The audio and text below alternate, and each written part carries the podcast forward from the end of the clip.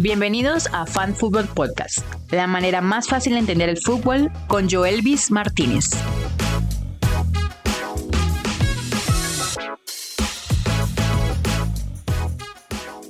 Hola, hola, bienvenidos a este segundo episodio de Fan Football Podcast. El día de hoy traemos bastante contenido interesante, sobre todo en cuanto a rumores y fichajes de las principales ligas europeas. También información sobre jugadores tan mediáticos como Neymar, Cristiano Ronaldo y informaciones sobre el Barcelona Fútbol Club, que a pesar de que, de que no ha hecho movimientos muy importantes, pues ha estado mucho eh, en boga, en boga de todo lo que es el mercado de fichajes eh, y ya pues a punto de comenzar una nueva temporada en 2022-2023 en, en, en, las principales ligas europeas. También haremos por allí un comentario sobre lo que es la Conmebol Libertadores y la Sudamericana. Pónganse cómodos. Espero que, que, disfruten el contenido de hoy. No se olviden seguirnos en arroba fanfootballpodcast o si en Twitter fan, arroba fanfootballpod y si desean seguirme a mí eh, me encuentran como arroba soy Joelvis. Y sin perder mucho tiempo, vamos a comenzar hablando de Qatar 2022. Este mundial definitivamente ha dado muchísimo de qué hablar. Vamos a, comentar una nueva información en cuanto al alcohol.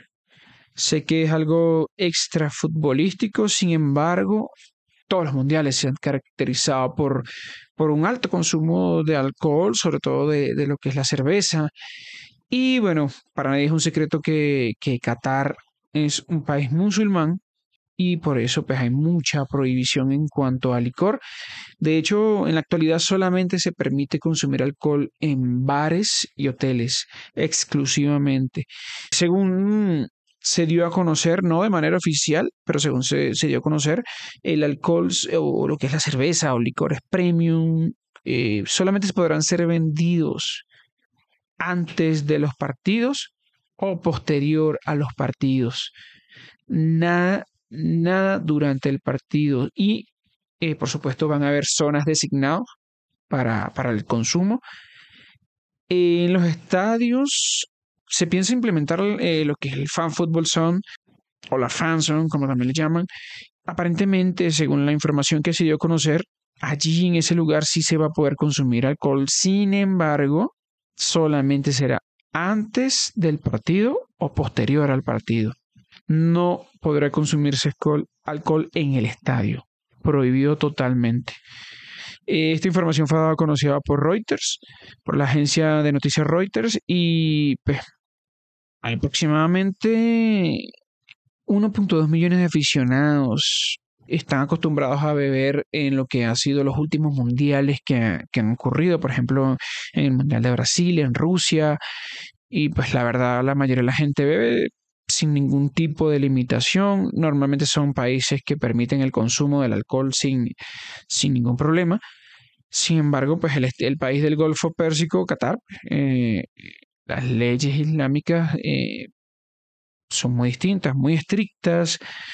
Sin embargo, pues ah, eh, van a decidieron pues, abrir ciertas zonas para, para permitir el consumo de este alcohol, principalmente la cerveza, por supuesto, porque pues, hay grandes patrocinantes que han participado en los distintos mundiales desde hace ya décadas incluso. El Comité Supremo de la Entrega y el Legado de Qatar dijo que, conjunto con la FIFA, que anunciarán en su debido tiempo los planes que tienen sobre la disponibilidad de alcohol eh, para este torneo. Sin embargo, pues eh, también dijeron que para ese mundial seguirán habilitados los puntos ya clásicos para el consumo de, de bebidas alcohólicas en Qatar, como lo son los hoteles y los bares. Así que si estás dispuesto a ir al mundial, debes recordar que no puedes tomar alcohol en cualquier lugar, solo en zonas designadas y si no cumples, podrás ser multado o incluso llevado a la cárcel. Ojo con eso. Y siguiendo con el mundial, se dio a conocer una noticia sobre el balón que pues fue titulado como Al Rila.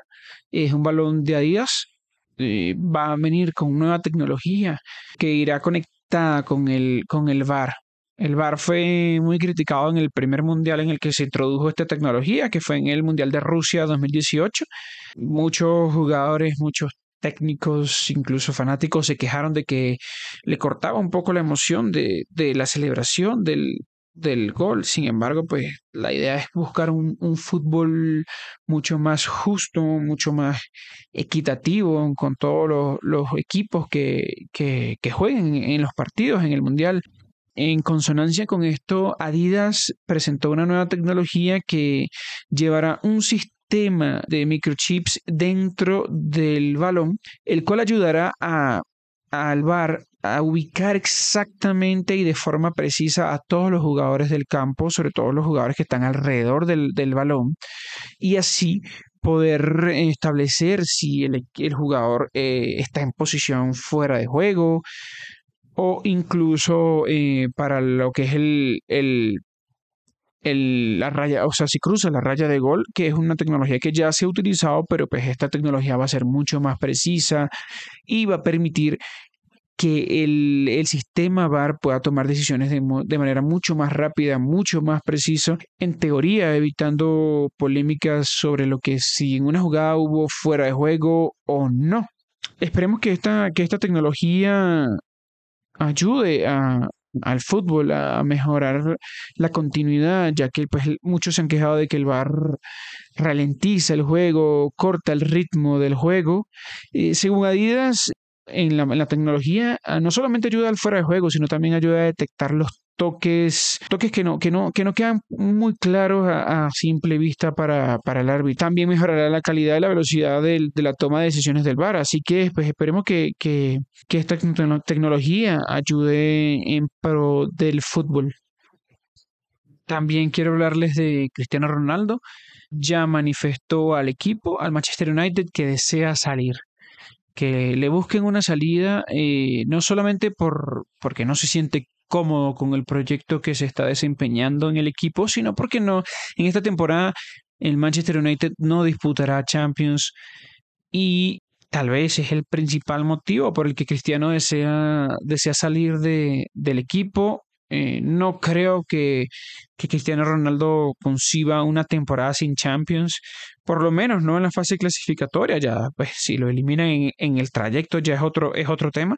Sin embargo, no disputar la Champions de, para Cristiano Ronaldo no creo que esté en sus planes, menos a esta edad, donde sabe que le queda muy poco tiempo para desempeñar su fútbol al más alto nivel. Y ya eh, manifestó la, la, la, necesidad, las ganas de salir de, del equipo. Se habla eh, de varios equipos, entre ellos Bayern Múnich, la Roma, porque está José Mourinho como un, un director técnico con el que se lleva muy bien. También se habló del Napoli, Chelsea, y se estima que el Manchester United eh, está dispuesto a, a vender a Cristiano Ronaldo por, eh, por 15 millones de, de euros. Eh, una cifra, pues digamos que bastante razonable para el nivel de, de, juego de Cristiano Ronaldo, a pesar de que de la edad que tiene, ya tiene 37 años.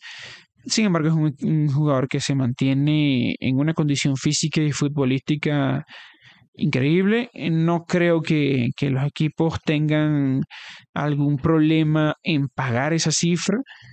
Eh, sabemos que 15 millones es asumible por bastantes equipos importantes. Se habla tal vez de que el Bayern de Múnich sea el destino de Cristiano Ronaldo. Ya veremos, ya veremos a, qué equipo, eh, en qué equipo cae ese jugador. Todavía le quedan algunos años importantes eh, a nivel futbolístico y creo que puede demostrar muchas cosas. Y ya que estamos hablando de Cristiano Ronaldo, quisiera comentarles, mm, recientemente el diario Marca hizo un, ranking de los jugadores mejor pagados. Hizo un top 10, sin embargo yo le voy a comentar, eh, voy a hablar específicamente del top 5 y ya que menciono a Cristiano Ronaldo, pues quiero decirles que se, ubicó en, el, en la posición número 5. Eh, Cristiano Ronaldo en el Manchester United cobra 446 mil euros a la semana. Pues algunos dirán que es mucho dinero. Sin embargo, pues para un jugador de la talla de Cristiano Ronaldo que da unos números increíbles a pesar de la edad, pudiésemos decir que, que los tiene bien merecidos. En el cuarto lugar, Mohamed Salah de Liverpool muy cerca, muy cerca de, de, lo que, de la cifra de, de, Cristiano Ronaldo. En este caso fueron 464 mil euros a la semana. Recientemente se, especuló muchísimo que Salah pudiese salir del, del equipo. Sin embargo, pues ya Salah dio a entender y reafirmó renovación con el, con el Liverpool, Liverpool diciendo pues que está muy feliz de jugar allí y que se queda se queda en el puesto número 3. Neymar Jr. con el Paris Saint Germain, eh, ya alejándose bastante de la cifra de Mohamed Salah con 703 mil euros a la semana. Muchos pudiesen decir que, que, que Neymar actualmente está sobrevalorado. Sin duda es uno de los mejores jugadores que ha existido en los últimos tiempos pero lamentablemente pues no, no ha podido demostrarlo como debe ser un jugador que le ha faltado disciplina, no ha sabido tal vez tomar ese cartel de estrella, a pesar de que es tal vez como el, el, tercero o cuarto jugador de más, el mejor jugador de, del mundo, tercero o cuarto, eh, aún así yo siento que no ha podido no ha podido mostrar lo que, lo que tal vez hubiese mostrado si, si fuera un jugador disciplinado desde un principio. Algo que ya no extraña mucho de, los jugadores brasileños, lamentablemente. En la posición número 2, Lionel Messi, también de Paris Saint Germain, con ya superando una barrera muy importante, la barrera del millón. Eh, tiene un millón ciento trece mil euros a la semana alejado bastante de, de, su rival, digamos, de época, que, que, es Cristiano Ronaldo, por supuesto, sin embargo, pues llegó con el cartel de super mega estrella al Paris Saint Germain. Enloqueció a la fanaticada cuando llegó. Pues, camisetas vendidas a un nivel desquiciado. Con una campaña bastante pobre la que terminó. Sin embargo, pues a, a, Messi por supuesto que le queda muchísimo fútbol y esperemos que en esta campaña pueda demostrarlo y, justificar, justificar ese salario astronómico que tiene. Y en el número uno, por supuesto, la película o la novela más importante del último, del último año, como lo es Kylian Mbappé, por supuesto también del Paris Saint Germain, con 1.160.000 euros a la semana. Jugador bastante joven, ganando una cifra eh, de dinero que tal vez nunca soñó y que, que sí, me imagino que imaginó ser una estrella de fútbol desde muy pequeño, pero no creo que haya soñado con una cifra eh, de ese calibre, superando a Lionel Messi, superando a Neymar y bueno, eh, convirtiéndose en, la, en el eje principal del proyecto de Nasser Al-Khelafi. La verdad, yo, yo considero que que el Paris Saint Germain está fuera de foco a nivel económico, no porque no tenga dinero, sino porque lo gasta de una manera, digamos, excesiva y totalmente eh, fuera de lo que es el, mercado futbolístico en general. A pesar de que hay otros equipos que, que, se podrían considerar equipos de Estado, pues el, dinero se, se ha manejado de una manera totalmente distinta. Acá todo es un show y la verdad no han, no han logrado un éxito ni siquiera relevante porque la liga la liga 1 de Francia pues sí la tienen dominada la ganan prácticamente todos los años pero pero ya más allá de, de lo que es Francia, como la, la, Liga Francesa o de la Copa de Francia, pues no, no han hecho un gran papel la última eliminación con el, con el Real Madrid, eh, la eliminación histórica que también sufrieron con el Barcelona. Eh, ha sido año tras año un fracaso a nivel de Europa. Sí, llegando a, a una posición avanzada en, en, el, en, el, torneo principal, en la Champions League, eh, pero un equipo con un semejante gasto no, no, no justifica que no por lo menos gane uno de, de esos torneos que ha disputado de Champions League. Queda Quedan por fuera jugadores muy importantes, de fuera del top 5, quiero decirlo, como Erling Haaland, que, que fue recientemente fichado por el Manchester City, pero quedó en el puesto número 7 con 435 mil euros a la semana. El número 6, Kevin De Bruyne, también del City, con 446 mil euros a la semana. Eh, número 8, David De Gea del Manchester United con 435 mil euros a la semana. 9. Antoine Griezmann del Atlético Madrid, que está cedido por el Barcelona, cobra 413 mil euros a la semana, bastante alto para el Barcelona y por eso era una de las razones por las que necesitaban salir de él, ya sea con una opción a venta, con venta, perdón, o con cesión con opción a, compra por el equipo que lo tomara. En este caso, seguirá en el Atlético Madrid.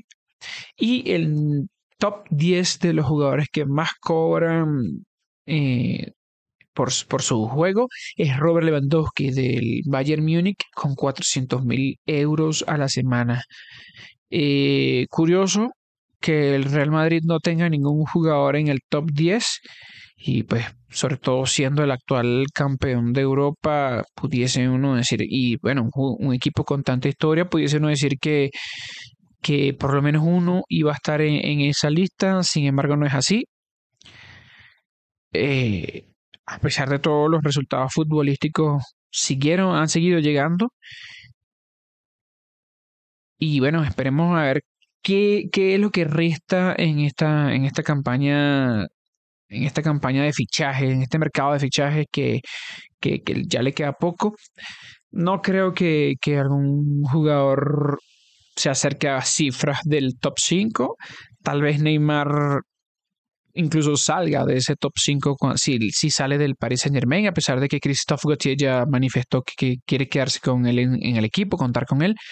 Pero ya veremos qué sucede con Neymar en lo, en lo que resta del mercado de fichajes. Y por último, y ya para despedir el episodio, hablarles de la Conmebol Libertadores. Ya quedaron definidos los equipos que pasaron a cuartos de final de la Copa Libertadores, eh, con una hegemonía total de los brasileños y los argentinos. Eh, tanto así que de los ocho clasificados, cinco son brasileños y tres son argentinos. Eh, los rivales que pasaron al, siguiente ronda son Palmeiras, Atlético Mineiro, Paranaense contra Estudiantes de La Plata, Flamengo contra Corinthians, Talleres de Córdoba con Vélez Sarsfield. Eh, esos cuartos de final comienzan el 11 de agosto. Y ese mismo mes eh, van a hacerlo el ida y vuelta. Eh, Atlético Mineiro fue el primer clasificado eh, después de la victoria que obtuvo el martes por la mínima ante el Emelec de Ecuador. En esa misma jornada, Corintias y Atlético Paranaense también consiguieron su clasificación, con, eh, respectivamente eliminando al Boca Juniors por el Corintias y a Libertad de Paraguay con el Atlético Paranaense. Talleres de Córdoba fue el primer equipo argentino que pudo clasificar a cuartos de final, venció al Colón de Santa Fe y Palmeiras eh, goleó al Cerro Porteño. Ese mismo miércoles que jugó el Palmeiras Flamengo, eh, una goleada de escándalo al Tolima de 7 a 1. Eh, por cierto, el Tolima, el único rival colombiano que quedaba. Y Vélez logró ganarle a River en el Estadio Monumental, lo que eliminó a los dos favoritos, eternos favoritos de, Argentina, como lo son Boca Juniors y River, quedan por fuera. También voy a hablarles un poco sobre lo que sucedió en la Copa Sudamericana y si la hegemonía brasileña y argentina en la Copa Libertadores eh, se dijo presente. En la Sudamericana fue lo opuesto. Eh, por primera vez desde que se crea el torneo, la Copa Sudamericana, por primera vez el, no hay ningún equipo argentino que clasificó al cuartos de final. Se quedaron sin, sin representantes en, esta edición. Histórica clasificación también del Deportivo Táchira ante el Santos de Brasil. El, el, conjunto brasileño jugaba de local en el partido de vuelta. Ese partido lo comenzó ganando el Deportivo Táchira 1 a 0. Antes de la media hora, Antonio Uribe abrió la, abrió la cuenta por el equipo venezolano y eh, eh, ya en el 69, Marcos Leonardo empató el encuentro con un doble cabezazo en el área que no pudo atajar el, guardameta Christopher Varela. Además, el Santos se había quedado con 10 jugadores en el minuto 48 del primer tiempo, 45 más 3, mejor dicho. Mm, una, una durísima entrada contra Robert Hernández después de esa expulsión, el, eh, el equipo tachirense pues, se la creyó y, y jugó a por todo. Jugó a, lograr el resultado. Eh, una vez que llegó el empate, no, eh, a pesar de que sufrieron bastante, no, no, no se desenfocaron lo suficiente. Santos no pudo capitalizar el, los ataques que, que concibió después de, del empate. Y así llegaron a los penales el portero venezolano del equipo venezolano, pues se hizo dueño y señor de la arquería y en el primer cobro de Goulart y en el cobro de Barbosa eh, pudo atajarles el penal y de esa manera, pues le, dio la clasificación al Deportivo Táchira por un marcador de 4 a 2 en penales. Santos eh, pues, estaba en casa, tenía todas las de ganar. Creo que no había nadie que apostara por la clasificación del equipo venezolano. Sin embargo, lo pudieron lograr. El Deportivo Cali sigue de capa caída en, la Copa Sudamericana y quedó eliminado eh, contra el Melgar. La verdad, mm, después de, de, un fantástico, de una fantástica liga del Deportivo Cali en la cual se coronó campeón, después de eso no pudo, no pudo retomar esa, esa senda de victoria, esa senda de, de éxitos que han cosechado. Dudamel sale del equipo como director técnico y aparte de eso pues eliminados en la, en la vuelta de los octavos de final de la Copa Sudamericana contra el Melgar de Perú. Quedan quedan clasificados el equipo de Melgar y bueno, ya queda definido cómo, cómo, cómo, va, cómo quedan los cuartos de final. Se va a enfrentar el Nacional contra el Atlético Goyanense. Melgar contra el Internacional de, Internacional de, Porto Alegre, eh, Deportivo Táchira contra el Independiente del Valle y Sao Paulo contra Ceará aunque queda por definirse las fechas. Sin embargo, pues sorpresa de, las ausencias de equipos argentinos en, la Sudamericana. Ya veremos qué sucede con, los argentinos que restan en la Libertadores, que son, en este caso son tres, no los, no los más tradicionales como Boca y River, pero quedan tres representantes. Eh, probablemente, y si nos vamos a, la parte de las estadísticas, eh, los equipos brasileños posiblemente nuevamente y nuevamente disputen una final de, de Copa Libertadores, como ha venido siendo en los últimos años. Por ejemplo, los equipos brasileños han estado dominando totalmente la Libertadores desde el año 2019.